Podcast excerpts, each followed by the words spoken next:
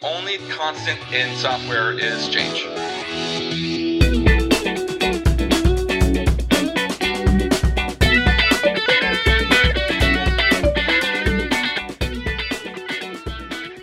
Welcome to the MongoDB podcast. This is the podcast where we discuss software development, data, and all things MongoDB. Today on the show, we're talking about MongoDB Realm.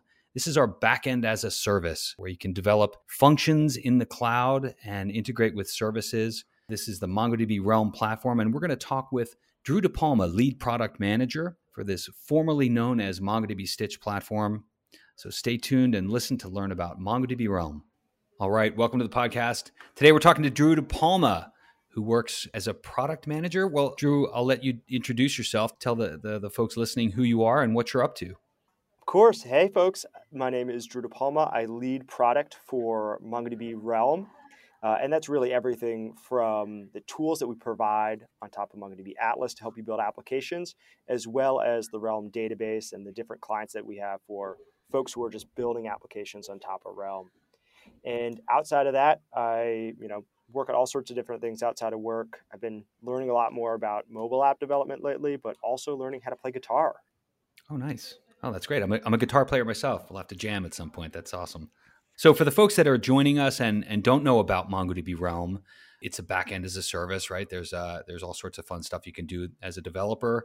Um, maybe go into a little bit more detail and tell us about MongoDB Realm. What is it? Why why would somebody want to use Realm? Yeah, so traditionally we say that MongoDB is a great database to build applications on. And what Realm does is really try to take that to the next level. Uh, thinking about everything that you need to build an application, not just a database, but what are the components on top of that? Authentication, data access rules, ability to deploy code simply, you know, logging and monitoring, as well as hooks to your client side. So whether you're building a web app, uh, we give you you know access with a GraphQL API, or if you're building a mobile app, different SDKs for iOS, Android, React Native. And even if you're just doing more sort of a back-end workflow, we have triggers and functions that let you build an event-driven architecture on top of your MongoDB instance.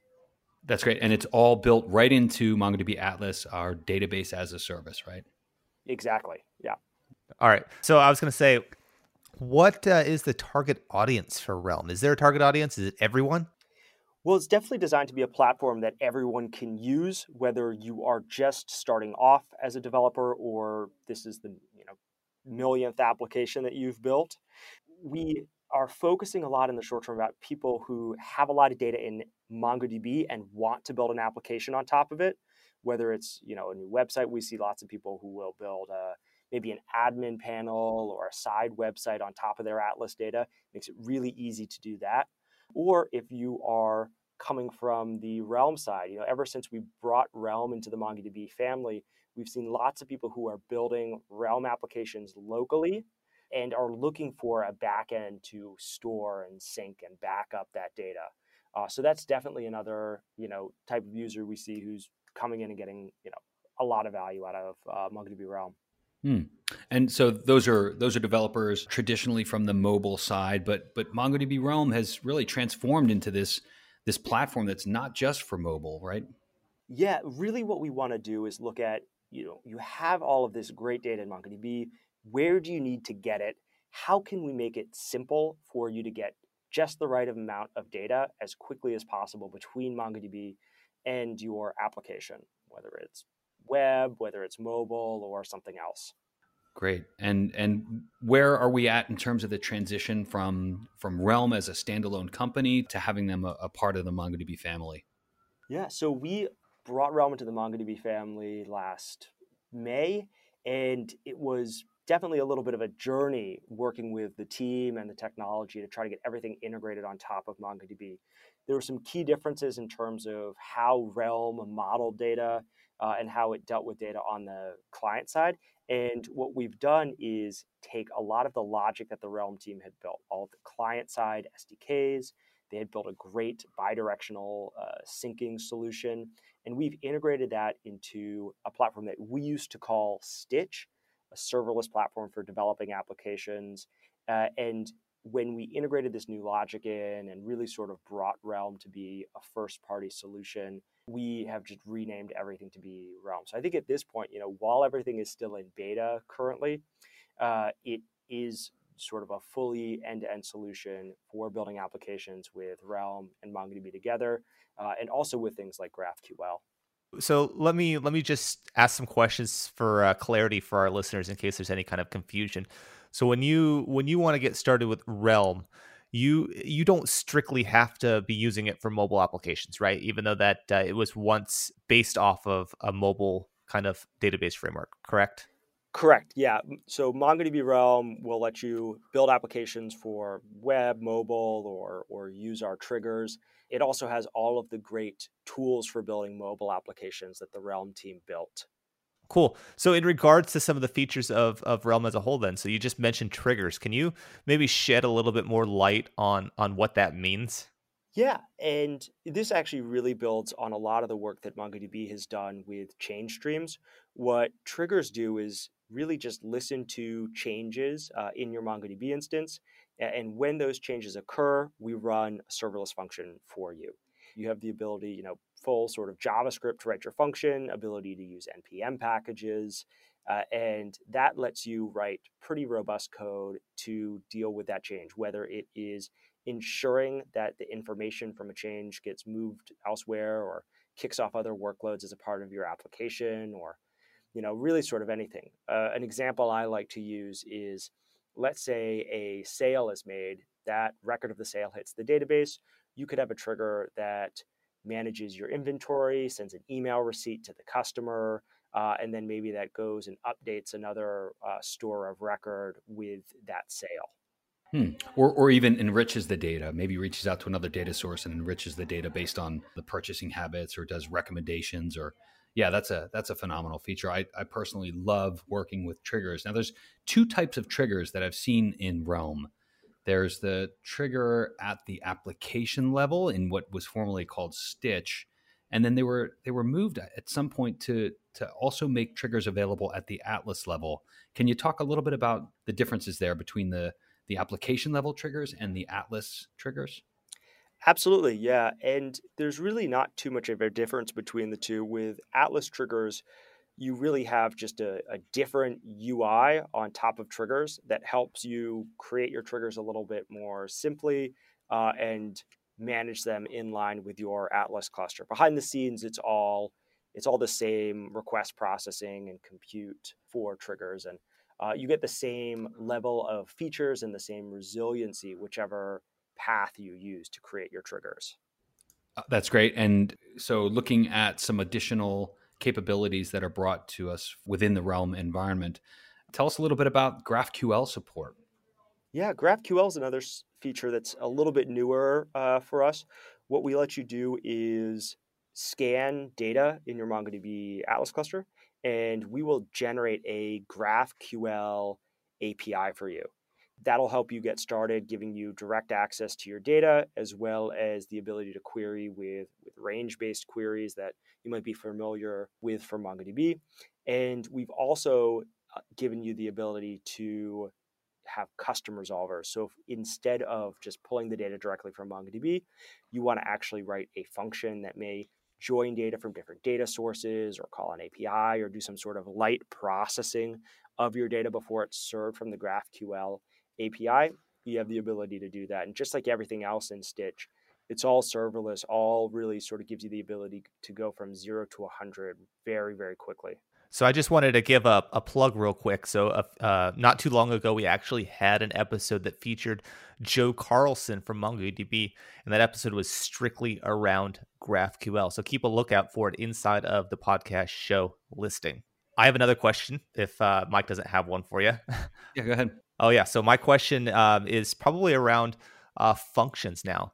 So if you are writing functions, um, so kind of the serverless kind of thing, what does it look like when it comes to interacting with your MongoDB data? It, does it does it mimic one of the uh, say the the Node.js SDK, or is it a slightly different process? What goes into that? Yeah, it's pretty close to the JS SDK. We've tried to keep things, you know, generally idiomatic because you are writing functions in JavaScript. One of the nice things about writing functions with Stitch is that the interaction with your cluster is fully managed by Stitch. So maintaining that connection, establishing the connection, thinking about things like connection pooling, that is all managed by Stitch. So one of the things that you may run into when you're building out serverless applications is having to think about uh, you know how do i make sure there are not too many connections to my database that connections are used efficiently and it's nice because stitch takes care of that completely for you and all that you're really left to do is use uh, this syntax that feels very much like the drivers to uh, make the actual requests to MongoDB. Hmm. And those those functions are all hosted in in the Realm environment. You mentioned Stitch, and that's the the former product name, but it's all hosted in the in the Realm environment. So I'm writing I'm writing Yeah, JavaScript ES6 syntax. It's they're stored in a function. What about integration with um, with source control? Yeah, so Realm gives you a couple of ways to integrate with source control. Right now, we uh, will let you take your application definition. So we have all these complex features of uh, Realm, and behind the scenes, they map to just simple JSON and JavaScript files. You can edit those locally, either use our CLI to push them up to Realm, or you can store them in a GitHub repo. Uh, and when you make changes to your code, they'll automatically be deployed to your application. Uh, we're also making a lot of improvements in that area. So keep a lookout for you know more advanced CLI features, support for more uh, types of different repositories, things like that are definitely a you know really big focus as we think about how do we make it incredibly simple to just develop apps, whether it's a POC to get started or a fully production level application. Yeah. So okay, uh, I mean, you're describing this this awesome platform that's got a, a, number of services built in. It it connects directly to my to my source control. It gives me a number of benefits associated with having the proximity of being close to the database. Why would I choose Realm as a, a fully integrated platform versus I don't know maybe leveraging a driver and writing my own JavaScript code that I'm going to host somewhere else? What, what are the benefits associated with with developing, leveraging the full MongoDB and MongoDB Realm platform? Yeah, a lot of this is really just making sure that you get all the best practices and really getting as much speed of development as possible. So, especially when you're starting a new project or you're creating a new feature, one of the things that I think about as a product manager is that it's not real until you get it into the hands of a user. Uh, and being able to not have to think about deploying hardware, deploying VMs, managing all the intricacies around your SDK, think about scaling, think about security. Having a lot of that made really simple gives you the ability to get new features into the hands of your customers more quickly. You know, whether you are building sort of a, you know, sample app or building a personal website or you're working on a project for your startup, you know, uh, that's all, you know, really important to just be able to ship without thinking about a lot of the things that distract us in the day to day when we're developing. Right. So it's about efficiency. Yep, exactly.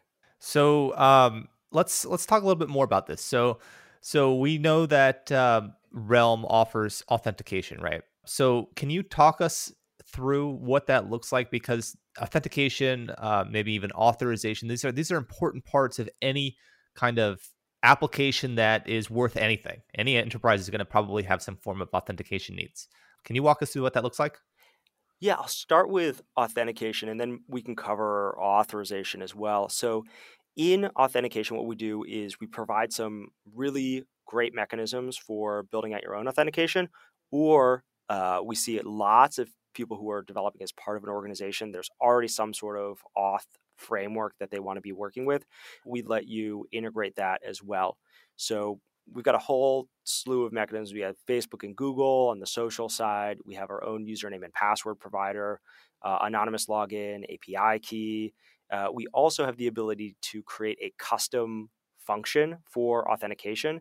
And this is maybe if you want to do something a little bit more complex, like logging in with your phone using some sort of OTP flow, or maybe getting data from a number of authentication providers in order to have a successful login. And then on the integration side, we have a custom auth provider, which will either you know take a signing key for a JWT, or you can point it to a JWKS URI, and that will let any JWT that comes from an auth system that you're using be used to sign into Stitch as well. Great. A lot of options when it comes to, to authentication uh, and authorization. Hey, I want to be cognizant of your time. I know we were we're stealing you away from your day job, so I want to be cautious that we don't, don't go over on your, your time. But can you talk a little bit about what's next? What's what's coming down the pike for development for MongoDB Realm? Yeah, absolutely. So we've just sort of launched some of these new features this year. GraphQL is is new this year, and while we you know marked at GA, I think there's still a lot of interesting features that we might want to push out there, and also that space is evolving very quickly. So really sort of looking to the GraphQL community and seeing what features are coming that we want to adapt to, what how our best practices evolving. One of the things that is still on our roadmap is subscriptions for GraphQL. I think that that's a pretty compelling feature, especially when you think about it in the context of how we do real time updates with MongoDB and with Realm. On the Realm side of things, uh, specifically Realm Sync, we have just put that into beta recently. So that's a new solution and bidirectional sync for mobile applications is an incredibly complex problem. Uh, so I think we'll be working on that for a while, looking at performance, looking at scalability, looking at all the features that you would use to also take your code, build a you know application, and also thinking about development, test, QA, really giving you that sort of robust development pipeline for mobile applications. Looking a little bit beyond that, we definitely want to you know think about advancing functions and think about taking the development of Stitch outside of the UI. So whether you're working in the UI within your favorite IDE or locally, you have all the tools that you need to build a really great application. So I have a question. I don't even know if this is still a thing or not, um, because my my involvement in the serverless world is is uh, limited, especially with with Realm. Is there any plans to support the serverless framework? I think that's a popular framework that people use when developing serverless app- applications. Yeah, we do hear some requests for serverless framework support. That's something that we're going to be looking at in line with the tools that we integrate for development and deployment. So, one of the philosophies that we want to adhere to is that whatever tools you're using, whether it's an IDE that you like, whether it's a CI CD tool that you use, or a way of deploying infrastructure that you typically use, we want to integrate there. So while we haven't integrated with serverless framework yet, uh, it is something that we are definitely keeping an eye on in terms of how the community evolves. Awesome. That sounds amazing. Um, so, Drew, is there anything that you'd like to share with the audience before we bring this to a close? I mean, do you have anything you'd like to plug? Uh, any kind of feedback that you want to give in regards to, hey, I wish I knew this sooner uh, because it would have made my life a lot easier when it comes to Realm? Anything like that? well, that's pretty broad, but uh, you know, one of the things for me is just any any kind of words of wisdom, right? Yeah, yeah, yeah. I, you know, I am someone who really loves to plan things out, and I constantly have to push myself to take a step back from planning and and just kind of get my hands dirty with code and start building things. Uh, it's always tough to strike that right balance between the two you know so I, i'm always exploring new technologies exploring you know new ways of building applications and that's one of the things that i always find really interesting and, and rewarding so i you know, always encourage other people to do the same awesome. Well uh, we appreciate that you took time out of your busy day drew to be on this particular episode. I think there is a lot more when it comes to realm especially uh, the mobile side and the sync side of things and we definitely want to have you back on a future episode. Great. Look forward to it. Thanks for tuning in to this episode of the podcast. If you found it useful, it would mean a lot to us if you went into Apple Podcasts or Spotify or wherever you're listening to it from. If that network allows for ratings and reviews, go ahead and drop it a five star rating and say something nice about the podcast so that way future listeners can get an idea of what they're getting themselves into.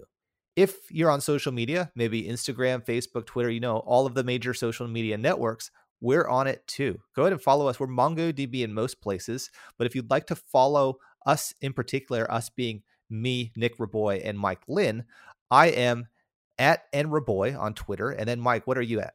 Oh, I'm at at mlynn. Awesome. So go ahead and give us a follow on social media as well. And that concludes this episode of the podcast.